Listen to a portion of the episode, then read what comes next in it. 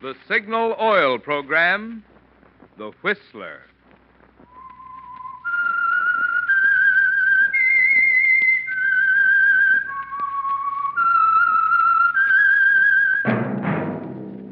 That whistle is your signal for the Signal Oil Program, The Whistler.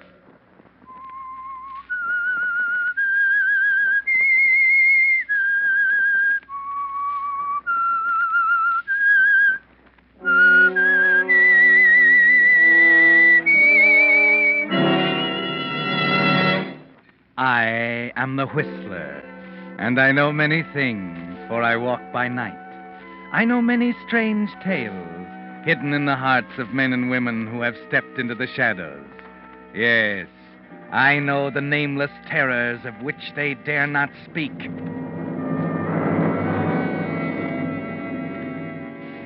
Yes, friends, it's time for The Whistler, rated by independent research the most popular West Coast radio program.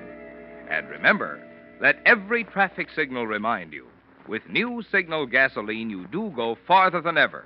Look for the familiar big yellow and black circle sign that identifies those popular signal service stations throughout the West from Canada to Mexico.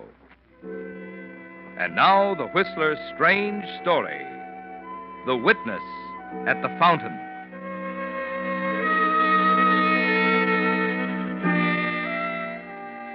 There were two things about Randy Dean that set him apart from the rest of the world basic inner things that made him different. The first one was clear enough on first meeting.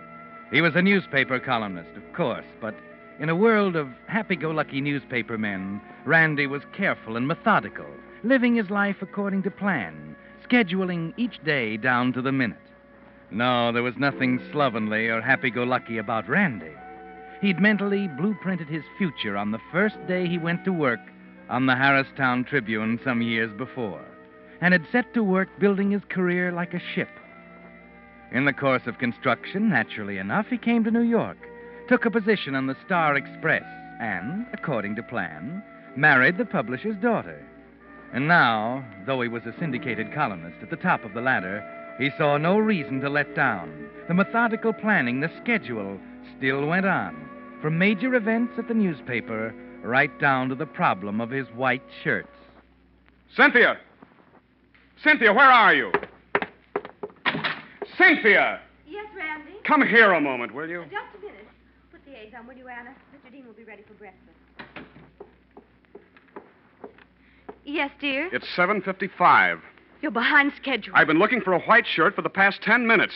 Where did Anna put them? Oh. I forgot to tell you, dear. She didn't send them out to the laundry until Friday. Friday. They go out on Wednesdays. She knows that. You have to make allowances, dear. After all, the poor girl's just become engaged. Hang it, Cynthia. Her engagement has nothing to do with it. The point is that white shirts are scarce as hen's teeth, and unless she sends them out on Wednesday when she's supposed to. Not so loud. She'll hear you. I don't care if she does. It's about time somebody talked to her. It isn't only the shirts. My gray sharkskin suit is still hanging in the closet. What about that? It's Monday, darling. My suits go to the cleaners Monday morning. I've told her a dozen times. But you won't wear it again for weeks. I want it ready when I need it. All right, dear. I'll tell her. Now, you won't say a word to her about it at breakfast, will you? Oh, very well, Cynthia. I'll go and see how your eggs are coming. All right. Oh, Cynthia, Yes? no two and a half minute eggs this time. Three.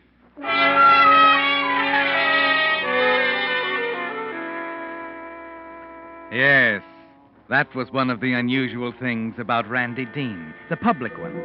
The other, the private one, was even more unusual, for Randy was basically a criminal.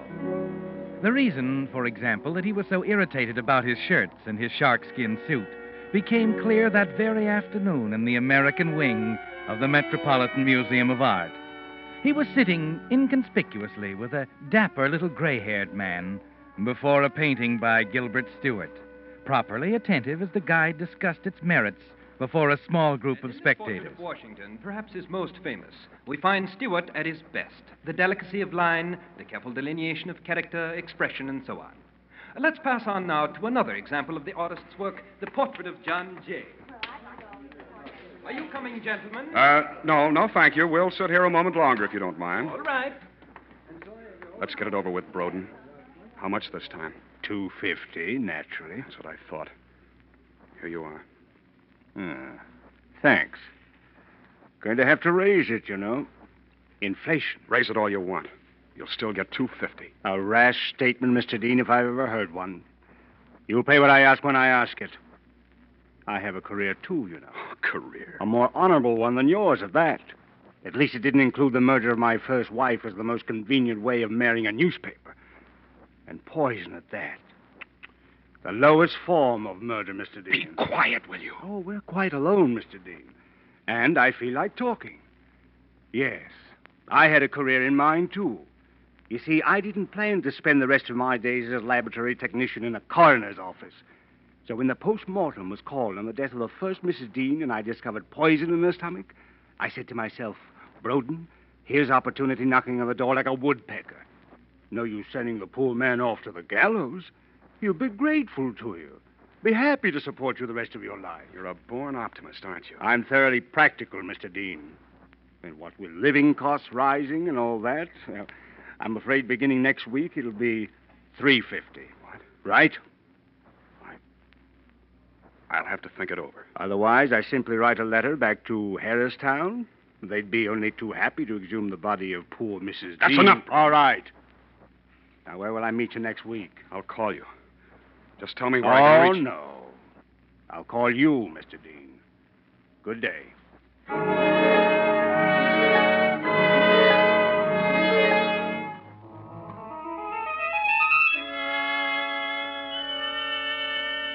Yes, Randy. Mr. Broden had a blueprint for his future, too. And for more than four years now, you've been meeting him secretly once a week. First it was a hundred dollars, then two hundred. Next week, three fifty. And all he has to do is remind you of the first Mrs. Dean to make you uh, cooperate. Yes, in his way, Mr. Broden is just as meticulous as you are. He realizes, of course, that his career depends upon yours. And he's been very careful to keep your meeting secret, so that nobody has the slightest suspicion that any connection between the two of you exists. That fact suddenly becomes important a few days later. Terry Lunn of the Homicide Department is your guest for lunch at the Press Club. And of course, he falls back on his favorite subject crime detection.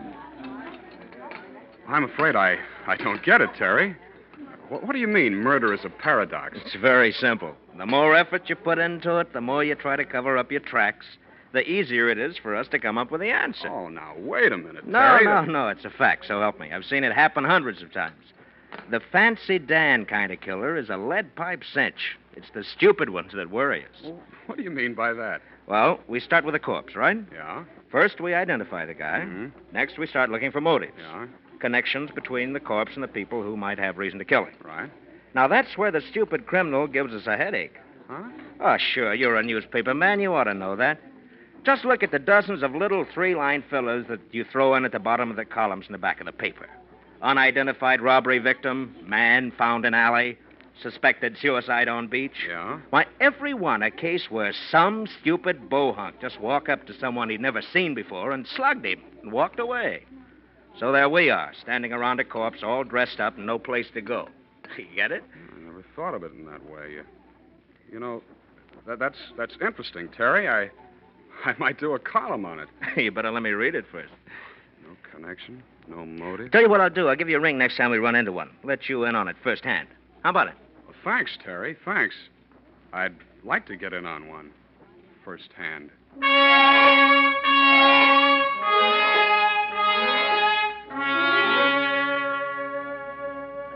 No connection, Randy. No way you could possibly be implicated should your friend, Mr. Broden, find himself in one of those little three line fillers at the bottom of page eight. It suddenly seems so simple that you wonder why you balked at murder a second time. Why you submitted to Mr. Broden's demands for four long years. And at that point, you make up your mind. The next meeting with Mr. Broden will be his last. As usual, his call comes in late Saturday evening, and you're ready for it. But I tell you, I'm all tied up, Broden, until 11 Sunday night. I, I can't meet you at all, unless, of course, you can make it rather late. I see. How late? 11.15. But that's ridiculous. Why not make I'll it... meet you at 11.15. But don't you think it would It's be... It's settled, Mr. Dean. Now, where? Well, uh, oh, uh, how about uh, how about the fountain in Jackson Park? Fountain Jackson Park. Okay. You'll realize, naturally, that it's an ungodly hour. I trust it won't happen again. Don't worry, Broden. I can almost promise you it won't happen again.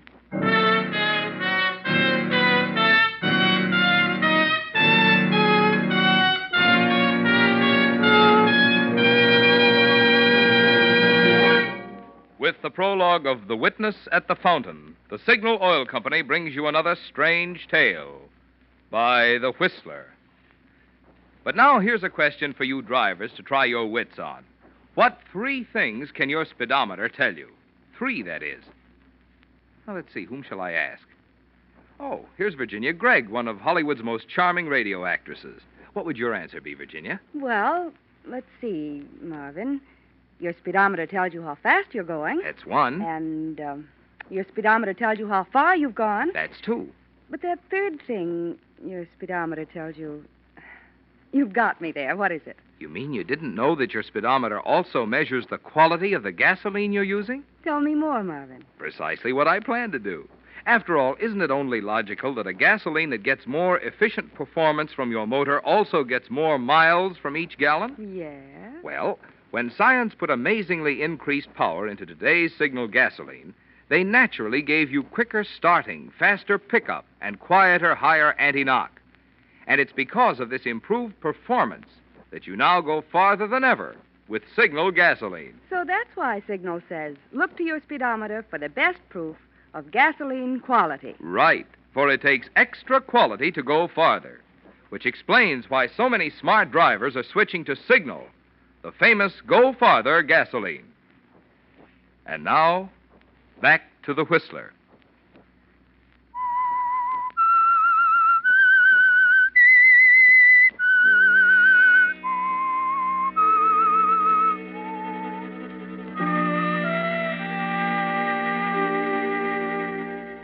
So you've finally made your decision, Randy.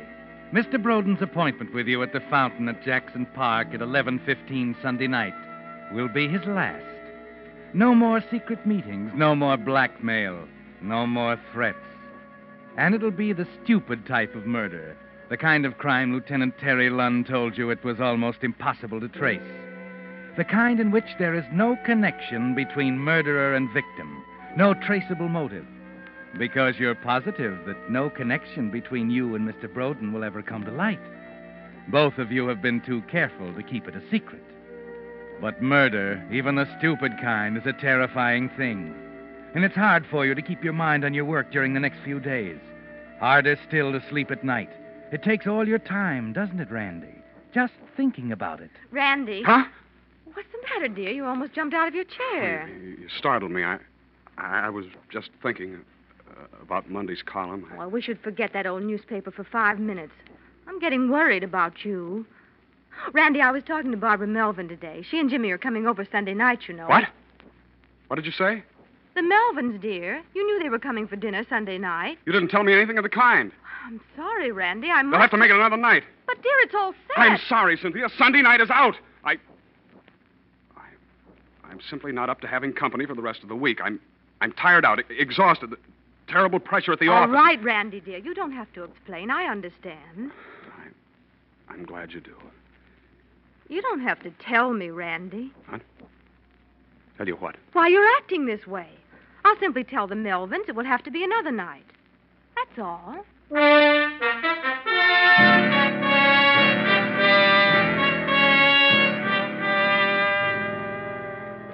Yes, Randy, it does make you a little jumpy, doesn't it? But you keep telling yourself it's worth it. That after Sunday night you'll be a new man. And strangely, when Sunday finally arrives, you discover you're more relaxed, cooler than you expected to be. It's six o'clock when you stop at the corner drugstore on the way home for a box of sleeping powders. Here you are, sir. That'll be 52. Uh, you say this is perfectly harmless? Uh, oh, yeah, sure. Wouldn't make a habit of it, though. Yeah, 55, 75, one. Tasteless, huh? Hmm, almost. Might take it in orange juice or maybe wine.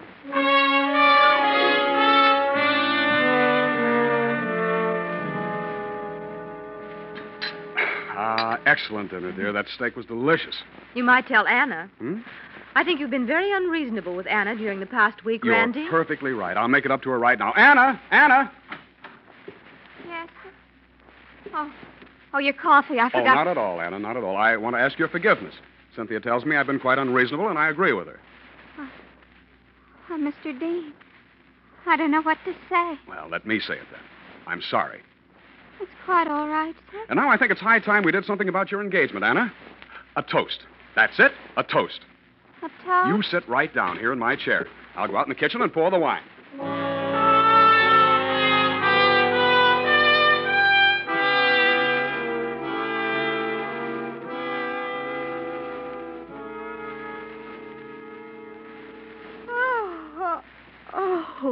Goodness, Randy, I don't know what's the matter with me. I'm dead to the world, and it's only nine. Where's Anna? In bed. She gave up the ghost a half hour ago. Well, might as well go to bed.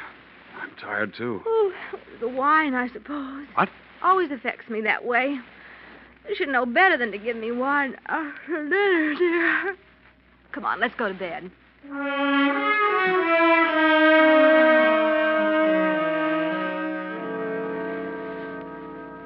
Yes, Randy, it must have been the wine.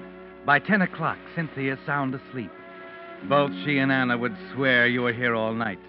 But it will never come to that, will it?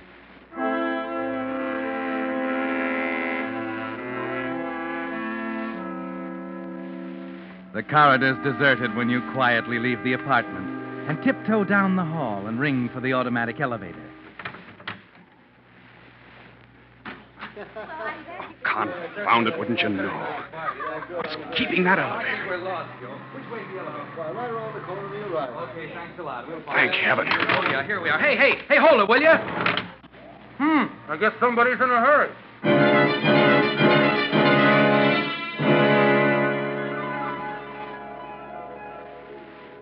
You wish you hadn't picked the fountain. It's too exposed. Lawn stretching in every direction from the path around it. The shrubbery and trees at least 50 yards away. But luckily, the light over the fountain is blown out. The darkness will cover you.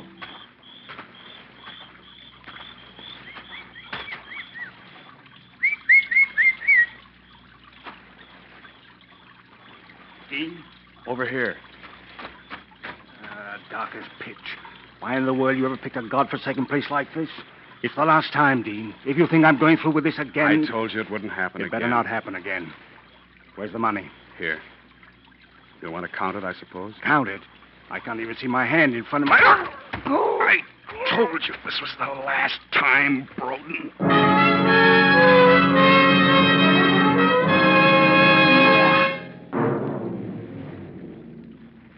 It's all over now, Randy. You let him slump to the ground. Yeah, Broden. The last time. Now, his identification. The contents of his pockets. Suit label, laundry marks. It should only take you a minute. And then. Down this way, Eddie, by the fountain. Yeah. No way to run, Randy. Lawn in all directions. He'd be sure to hear you. And then you see a park bench a few feet away at the edge of the path. It's your only chance.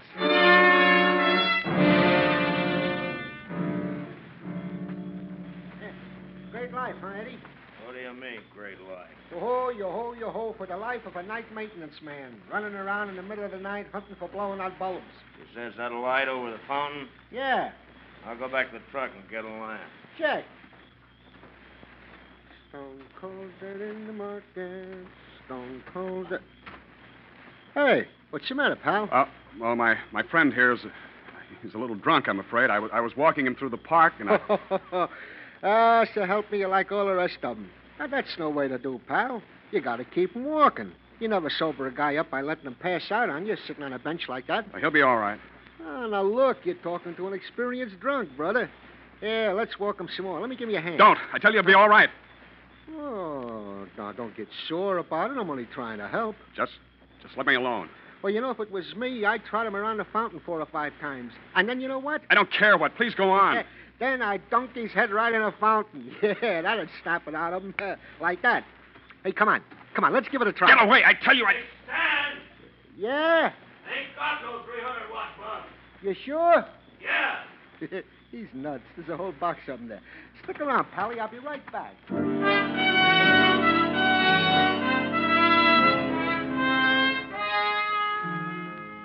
Your knees are so weak you can hardly get up off the bench as the night maintenance man walks back to his truck.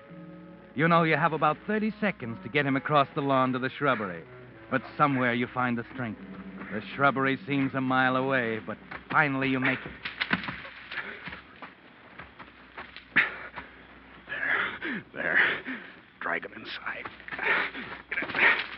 Oh, don't be that way, Julie. Come on, give us a little kiss, huh? I told you you're my big heart. Art. Art. Huh? Someone in the bushes. Where? Right over there. Hey. Hey, who's there? I heard it. Okay, my friend, I'm coming in there. No, no. There he goes. Fire. Oh. Julie. Julie. There's a body in here.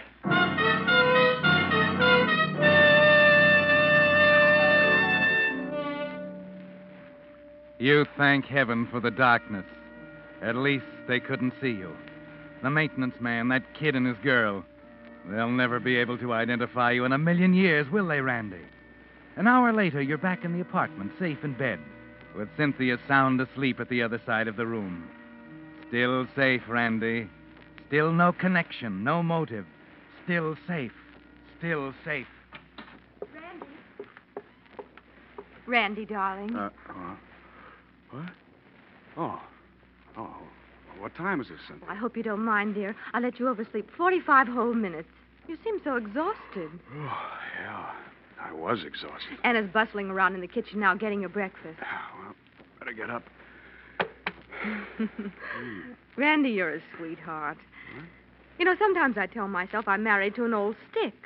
Then you surprise me like you did last night, and I know I'm wrong. Last night? Well, You made a new woman out of Anna. It was a nice thing to do. What are you talking about, Cynthia? Apologizing to her that way, dear, and the wine. She was almost in tears. Oh, that. And believe me, it works. You don't catch flies with vinegar, you know. She got your cleaning off this morning right on the dot. And there's a big sign on the kitchen calendar Laundry Wednesday. Well, I, I hope she keeps it up. Uh, better, bet, better get going. I'm never going to get to work. Oh, that reminds me, Randy. Hmm? Terry Lunn called. What do you want? Well, I don't know. I told him you were asleep, and he said to have you call when you got to the office. That's all he said? Why, yes. Is it that important? Why? You're white as a sheet.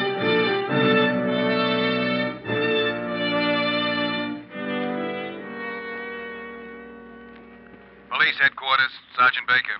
L- Lieutenant Lunn, please. Just a minute. Lieutenant Lunn. Uh, Terry, this is Randy Dean. Well, Rip Van Winkle in the flesh. First time I ever caught you in the hay. What happened to that schedule? Well, you better talk to Cynthia. She let me oversleep. What- What's on your mind? Oh, our friend, the stupid murderer. You said something about wanting to get in on the next one. Oh? Oh, we got one. Kind of bum example, but I thought you might be interested. Guy got knocked off by the fountain in Jackson Park last night. Strangled. Oh, is that so? Yeah. You got any leads? Leads. Brother, we got the guy. What do you mean? That's what I mean by a bad example. This time the killer was too stupid. Uh, maybe you'd rather wait, Randy. Might be something more interesting turning up. No, no, Terry. I, I'll be right over.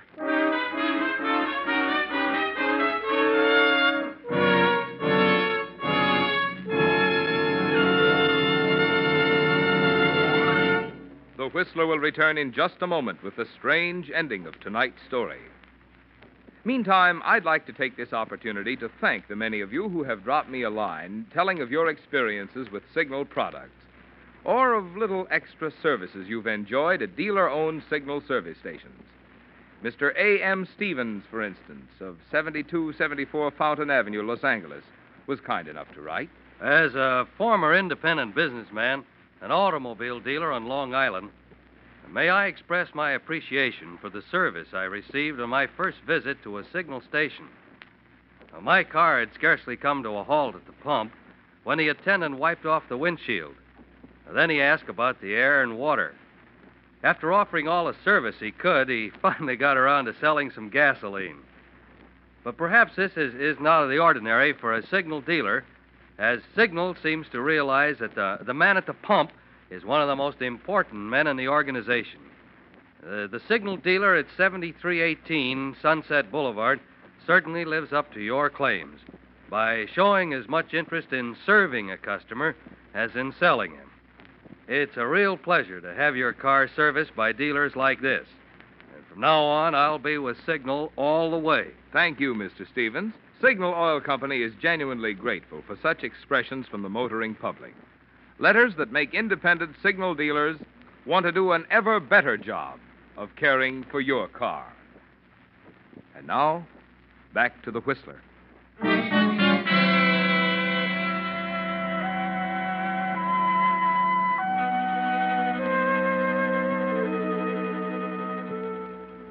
There was no connection between you and Mr. Broden, Randy.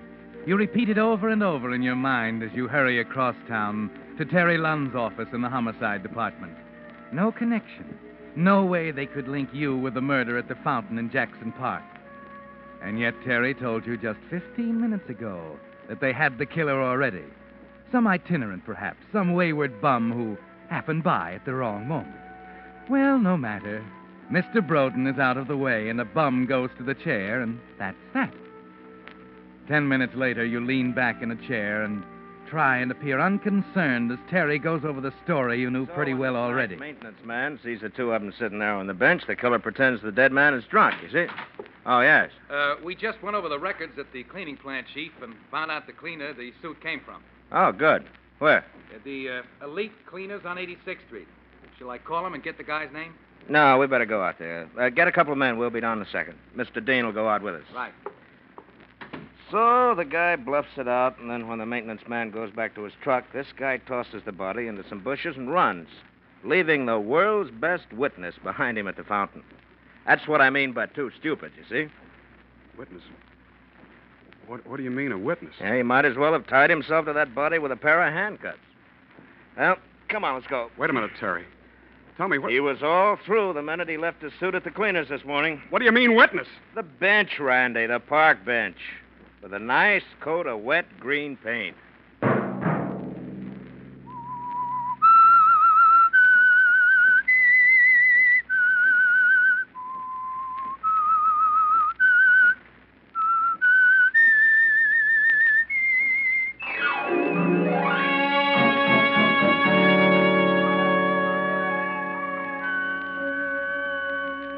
Next Monday at 9 o'clock, The Whistler will bring you another strange tale.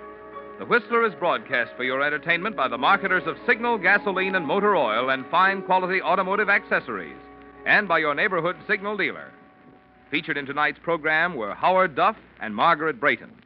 This program, directed by George W. Allen, with tonight's story by Harold Swanton, music by Wilbur Hatch, is transmitted to our troops overseas by the Armed Forces Radio Service.